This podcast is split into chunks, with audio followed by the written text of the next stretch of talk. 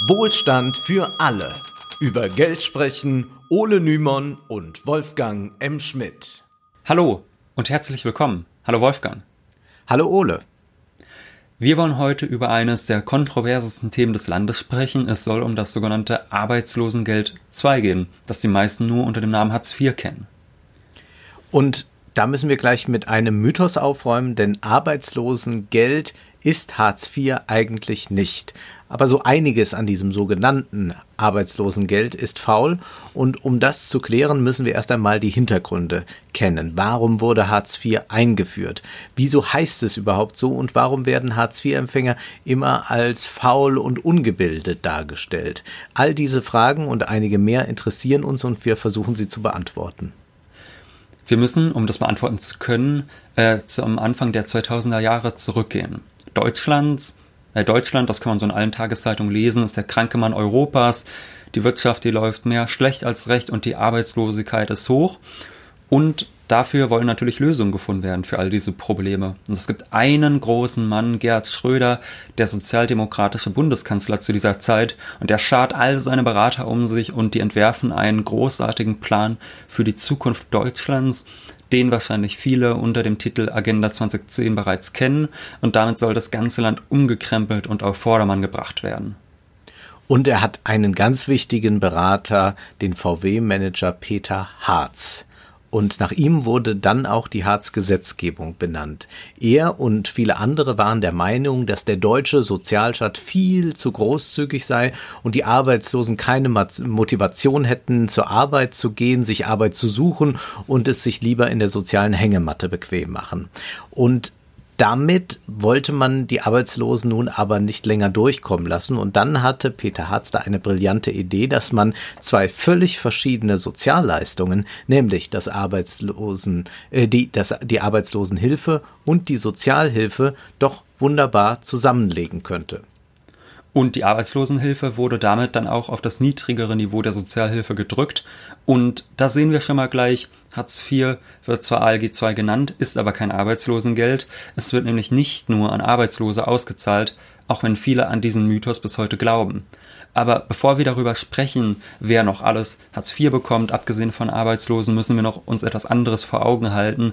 Und das ist das gesellschaftliche und mediale Klima, das Anfang der 2000er Jahre geherrscht hat. Also es gibt ja in Deutschland immer so eine latente Abneigung gegen Arbeitslose, äh, was ja eigentlich Unfug ist. Dann ist es ja klar, dass eine flexible Marktwirtschaft nicht immer jedem eine Beschäftigung bieten kann. Das ist ja eigentlich relativ selbstverständlich. Und trotzdem wird immer, gibt's immer diesen Mythos vom Schmarotzer.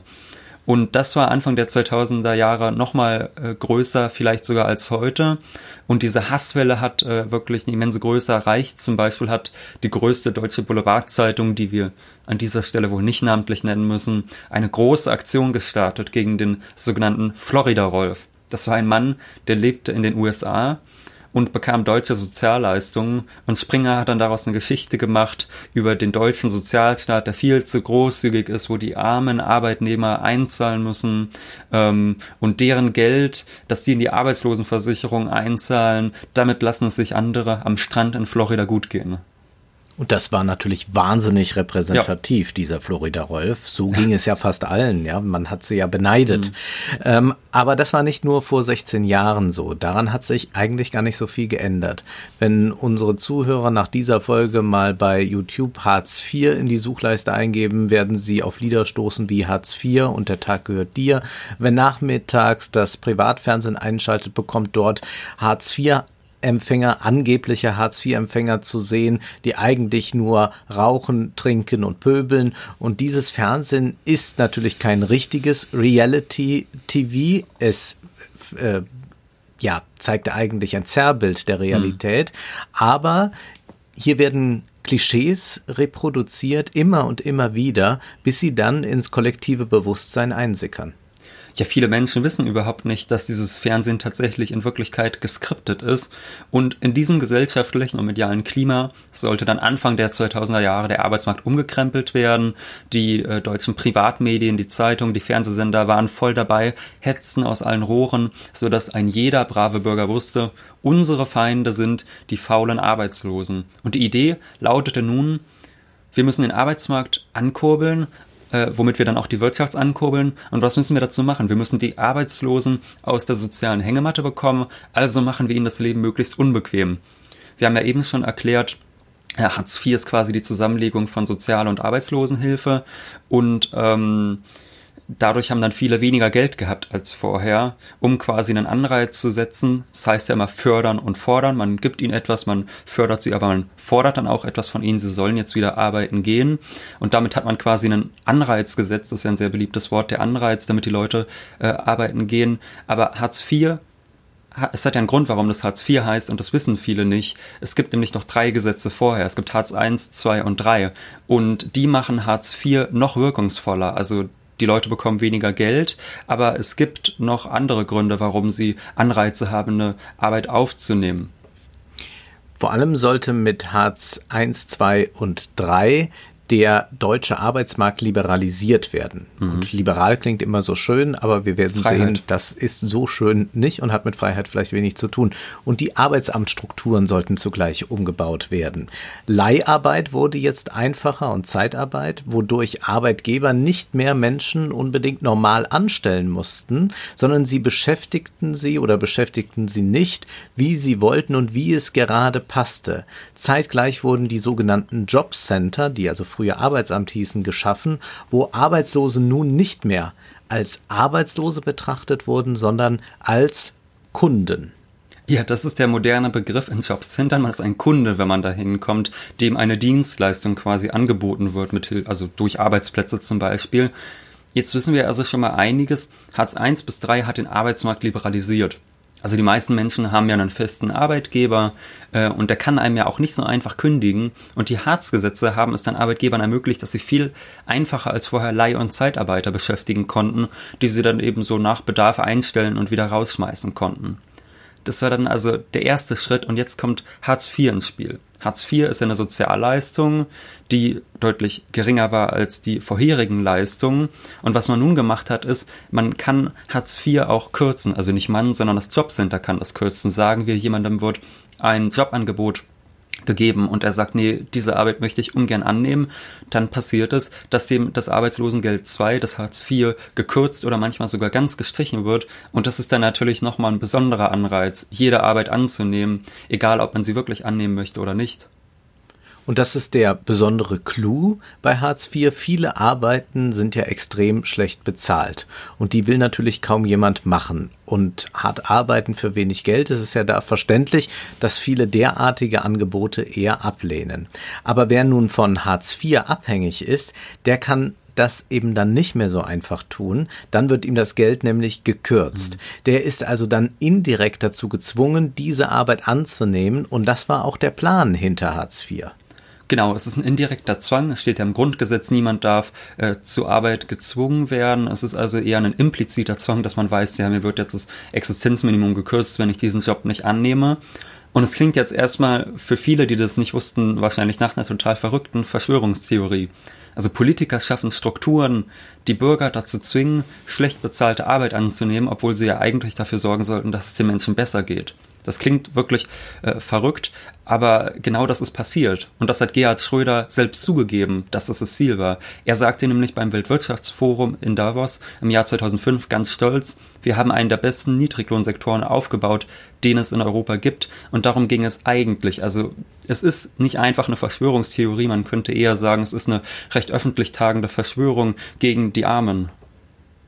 Ja, und die Arbeitgeber in Deutschland haben sich natürlich nicht äh, beschwert darüber, dass sie nun auch ähm, Arbeit nicht gut bezahlen müssen und dass es quasi vom Staat forciert wird, dass diese Leute dann äh, die Arbeit annehmen müssen. Wir mhm. müssen auch bedenken, damals gab es noch keinen Mindestlohn, also waren ja. die Löhne besonders schlecht. Und Hartz, Hartz IV funktioniert nun so, dass Arbeitslose erst gezwungen werden, eine schlechte Arbeit anzunehmen. Dann sind sie ja eigentlich gar keine Arbeitslosen mehr, würde man denken. Würde man denken, ja. Und könnten deshalb auch kein Hartz IV mehr bekommen, denn Hartz IV ist ja das sogenannte Arbeitslosengeld II. Ja, aber das stimmt eben nicht. Auch Arbeitnehmer, die weniger als den Hartz-IV-Satz verdienen durch ihr Einkommen, äh, die können zum Beispiel mit Hartz IV aufstocken. Äh, das bedeutet, der Staat zahlt ihnen dann ähm, wenn sie monatlich weniger verdienen, den Rest einfach drauf. Aber wieso macht der Staat das, könnte man sich fragen. Denn eigentlich sollte doch der Arbeitslohn zum Leben reichen, ohne dass da jemand was draufzahlen muss. Denn wenn jemand arbeiten geht, dann kann es ja eigentlich nicht sein, dass das, Staat, äh, dass das Existenzminimum nur erreicht wird, indem der Staat nochmal was obendrauf gibt. Das ist ja eigentlich subventioniertes Lohndumping. Und da beschwert sich dann niemand, wenn äh, die, die sonst nach einem schlanken Staat rufen mhm. und die sagen, der Staat soll sich mhm. raushalten, aber wenn der Staat Lohndumping finanziert, dann sagt natürlich von dieser Seite mhm. niemand etwas und eigentlich ist das ein Unding, aber wir haben ja eben schon festgestellt, dass es eben nicht darum ging, Menschen gute Arbeit zu verschaffen, sondern der rot-grünen Regierung ging es darum, dass ein großer Niedriglohnsektor geschaffen wird. Denn dann, so lautete die Idee damals, würde ja die Arbeitslosigkeit generell sinken, denn welcher Arbeitgeber lässt sich dann noch spottbillige Arbeitskräfte entgehen, die keine andere Wahl haben und mhm. Es ist eben dann die Frage bei dieser Geschichte, wenn man sagt, wir, ähm, wir senken so die Arbeitslosigkeit, dass mhm. dann wirklich auch die Wirtschaft angekurbelt äh, kurbelt wird. Denn die Leute sind zwar dann in Arbeit, aber sie verdienen ja trotzdem einfach verdammt wenig. Ja, sie verdienen unglaublich wenig und das ist natürlich die Idee dahinter, denn niemand lässt sich sportbillige Arbeitskräfte entgehen.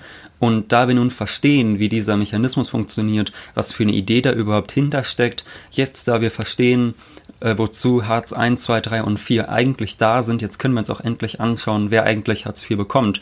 Denn das sind tatsächlich äh, gar nicht alles Arbeitslose, es ist sogar eher eine Minderheit davon arbeitslos. Hartz-IV-Leistungen bekommen zum Beispiel auch Menschen, du hast es schon angesprochen, die mhm. schlecht bezahlt werden. Also deren Einkommen geringer ist als der Hartz-IV-Regelsatz. Das sind die sogenannten Aufstocker. Es gibt in Deutschland knapp 1,1 Millionen Aufstocker. Hm. Eine ungeheuer hohe Zahl. Und tatsächlich ist nur ein knappes Viertel derer, die Hartz-IV-Leistungen beziehen, wirklich arbeitslos gemeldet. Das liegt zum einen daran, dass die Arbeitslosigkeitsstatistiken gerne einmal geschönt werden, hm. aber es liegt auch daran, dass zum Beispiel Menschen, die Verwandte pflegen, auch Hartz IV bekommen. Hm. Das ist natürlich doppelt praktisch für den Staat. Also das sind dann Menschen, die bekommen meinetwegen Pflegegeld und Hartz IV und dann müssen keine teuren Pflegekräfte erst ausgebildet und angestellt werden. Das ist, natürlich sind Pflegekräfte heut, äh, häufig nicht so gut bezahlt, aber es ist immer noch teurer, als wenn man den Menschen einfach Hartz IV gibt, die die Pflege übernehmen. Und das ist ein sehr, sehr übles Spiel, das da gespielt wird. Da werden viele Arbeiten, die eigentlich zur öffentlichen Daseinsvorsorge gehören sollten, quasi auf den Bürger abgewälzt. Ähm, aber es gibt noch andere Gruppen, die von Hartz IV betroffen sind. Das sind zum Beispiel knapp 1,7 Millionen Kinder in ganz Deutschland, die zu sogenannten Bedarfsgemeinschaften zählen, also die mit Hartz IV-Empfängern äh, zusammenleben. Und wenn diese Kinder dann zum Beispiel etwas Geld selbst verdienen wollen, um der Armut aus eigenem Antrieb zu entkommen, naja, da wird ihren Eltern dann das Geld einfach vom Arbeitsamt gestrichen. Das ist folgendermaßen, die ersten 100 Euro, die ein Kind von Hartz-IV-Empfängern im Monat verdient, die sind frei und danach hält das Arbeitsamt sage und schreibe 80 Prozent des Geldes zurück. Das heißt, das Kind bekommt zwar das Geld, aber den Eltern wird dann vom Arbeitslosengeld 80 Prozent des Betrags, was das Kind verdient hat, abgezogen. In Deutschland werden ja sehr, sehr gerne die armen, armen Spitzensteuersatzzahler bemitleidet, denen es so, so schlecht geht. Nun, was Spitzensteuersatzzahler zahlen müssen, ist wirklich ein lächerlicher Klacks gegen das, was Kinder aus Hartz-IV-Familien zahlen müssen, wenn sie sich selbst aus der Armut herauskämpfen wollen. Oder Ole, denken wir an die Vermögenssteuer. Da wird nachgedacht, ja. ob man ein oder zwei Prozent Vermögenssteuer ja. einführt und sofort schreien alle um Gottes Willen, das ist mhm. Enteignung. Aber hier werden von denen, die ohnehin schon wenig haben und die wenig verdienen, 80 Prozent einkassiert. Und das ist eben Schikane. Es geht ja nicht darum, dass sich der Staat jetzt damit enorm bereichert. Das ist mhm. ja alles auf einem sehr, sehr niedrigen Niveau. Aber es hat natürlich eine gewisse politische Stoßrichtung und es sorgt auch dafür, dass man der Armut kaum entkommen kann, wenn mhm. man ein solches äh, Korsett da geschnürt bekommt. Aber das ist kein Wunder, denn wir haben bereits festgestellt, auch darum geht es eben ganz entscheidend. Menschen sollen durch Hartz IV prekär beschäftigt werden, damit die deutsche Wirtschaft blüht, die Arbeitslosigkeit sinkt und man dann im Wahlkampf erzählen kann, dass wir in Deutschland gut und gerne leben. Nun, Kinder von Hartz-IV-Empfängern, die sehen das etwas anders.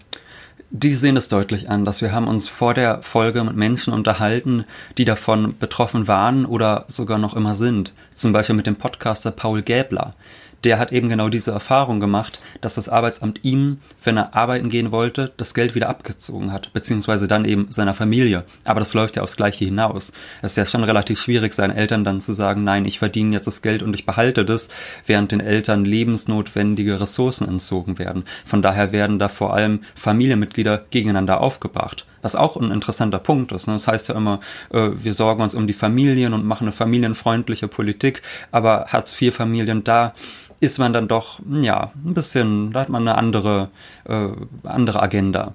Und dann wurde eine Sonderregelung eingeführt, dass Kinder in Hartz-IV-Bedarfsgemeinschaften in den Ferien etwas verdienen dürfen und dann fast abschlagsfrei behalten dürfen.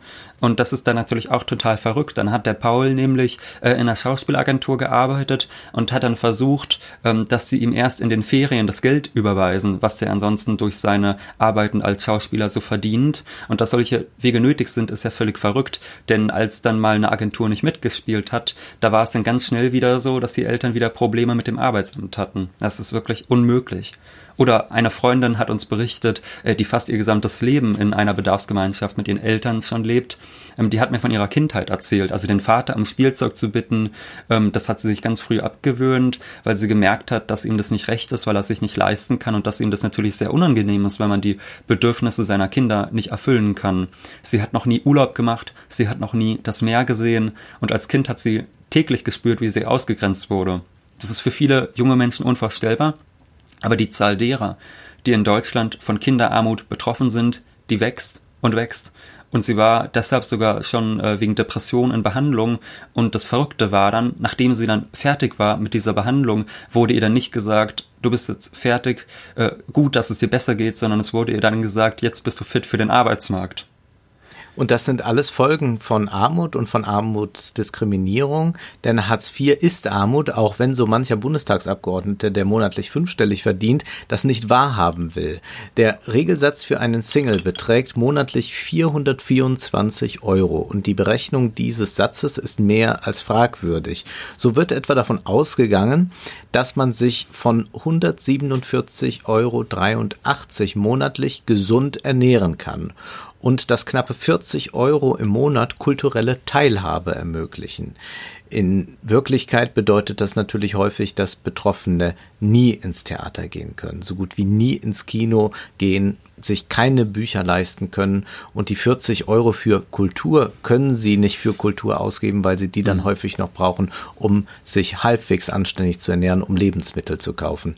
Nicht enthalten sind ja auch größere Anschaffungen, die immer mal wieder anfallen können, wenn der Kühlschrank kaputt geht oder irgendein Anlass ist, wofür man einfach einmal Geld braucht. Dann wird es ganz, ganz eng und für die Kinder ist dann der Regelsatz noch einmal niedriger als für Erwachsene. Dabei haben ja auch Kinder Wünsche, aber vor allem auch eben ganz konkrete Bedürfnisse, Anschaffungen, die man braucht, für in der Schule ähm, ähm, mitzukommen oder wenn man zum Beispiel mal ein Instrument lernen will. Ja, das sind alles kostspielige Dinge. Und was wir jetzt relativ schnell bemerken, wir kommen gar nicht so richtig dazu, all diese Ungerechtigkeiten aufzuzählen. Du hast ja zum Beispiel eben angesprochen, dass man sich von knappen 150 Euro im Monat ernähren soll. Da heißt es auf der anderen Seite, man soll mehr Bioprodukte kaufen, äh, weil das eine bessere Landwirtschaft ist und besser für die Umwelt ist. Kann man ja mal versuchen, für 150 Euro im Monat sich gesund mit Bioprodukten zu ernähren. Es gibt aber viele andere Ungerechtigkeiten. Äh, Hartz IV ist ja eigentlich ein Existenzminimum das damit abgesichert werden soll, aber dass er trotzdem gekürzt werden darf, wo man dann sich auch die Frage stellen kann, ja, wie kann man denn ein Minimum kürzen? Das ist eine Frage, mit der, mit der sich gerade äh, das Bundesverfassungsgericht beschäftigt, ob diese Praxis überhaupt gängig ist. Es ist so, dass jedes Jahr wahnsinnig viele Kürzungsbescheide gegen Hartz-IV-Empfänger ausgestellt werden, die völlig rechtswidrig sind. Also wenn Menschen sich wehren, dann ist es tatsächlich so, dass fast die Hälfte der Bescheide als rechtswidrig eingestuft wird. Und da gibt's natürlich eine große Dunkelziffer von rechtswidrigen Bescheiden, einfach aus dem Grund, dass sich viele überhaupt gar nicht trauen, dagegen aufzubegehren, weil sie gar nicht über ihre Rechte Bescheid wissen. Ich meine, das ist ein Arbeitslosengeld, das gar kein Arbeitslosengeld ist, aber trotzdem so heißt. Äh, da gibt's ganz viele bürokratische Verrücktheiten und von daher wissen viele nicht um ihre Rechte und werden dann in die Prekarität abgedrängt und wissen nicht, wie sie sich wehren sollen.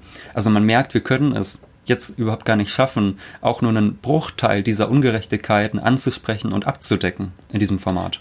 Aber wir werden sicherlich einige Aspekte von Hartz IV noch einmal aufgreifen in späteren Folgen. Wichtig ist nun erst einmal zu verstehen, dass Hartz IV eben nicht das bedeutet, was immer gesagt wird, es ist eben kein Arbeitslosengeld und wir haben jetzt auch ein bisschen begriffen, aus welchem Geist heraus das entstanden ja. ist und wichtig ist zu verstehen, dass Hartz IV alles andere als spaßig ist, gerade äh, wenn man in einer Familie lebt, dann ist das ein dauerndes Leben am Limit, wo schon eine kaputte Waschmaschine dann eine Katastrophe bedeutet. Hartz IV-Empfänger werden dann zudem noch gegängelt, wo es nur geht. Sie sind Zielscheibe für Spott und Hetze.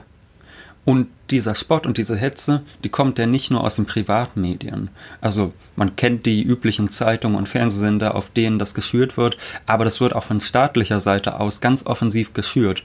Also ich meinte ja vorhin schon, vor 15 Jahren war die Hetze tatsächlich noch deutlich stärker, als sie es heute ist. Und heute ist sie immer noch sehr groß. Zum Beispiel war es damals so, dass in einer Broschüre des damaligen Wirtschaftsministers Wolfgang Clement Sozialhilfeempfänger als Parasiten bezeichnet wurden. Das ist eine Sprache, äh, die sich seit dem Dritten Reich eigentlich verbietet, dass man Menschen mit Ungeziefer gleichsetzt. Aber bei Arbeitslosen scheint das in Deutschland anscheinend nicht zu gelten. Auf die Schwächsten und Ärmsten der Gesellschaft darf man draufdreschen, wie man möchte. Von daher sollte dieser Hass, der immer wieder geschürt wird, mit den Fakten, die wir eben referiert haben, konfrontiert werden und gekontert werden. In der nächsten Woche dann blicken wir auch wieder auf das liebe Geld. Wir blicken in die Portemonnaies aber aller Bürger. Dann geht es um das Bargeld und warum das Bargeld abgeschafft werden könnte, abgeschafft werden soll, wo da neue Gefahren lauern. Und nun aber ist erst einmal Schluss für heute, denn Benjamin Franklin wusste schon, Zeit ist Geld. Prosit. Das war Wohlstand für alle Ihr könnt uns finanziell unterstützen über paypal.me-ole und Wolfgang oder über die in der Beschreibung angegebene Bankverbindung. Herzlichen Dank.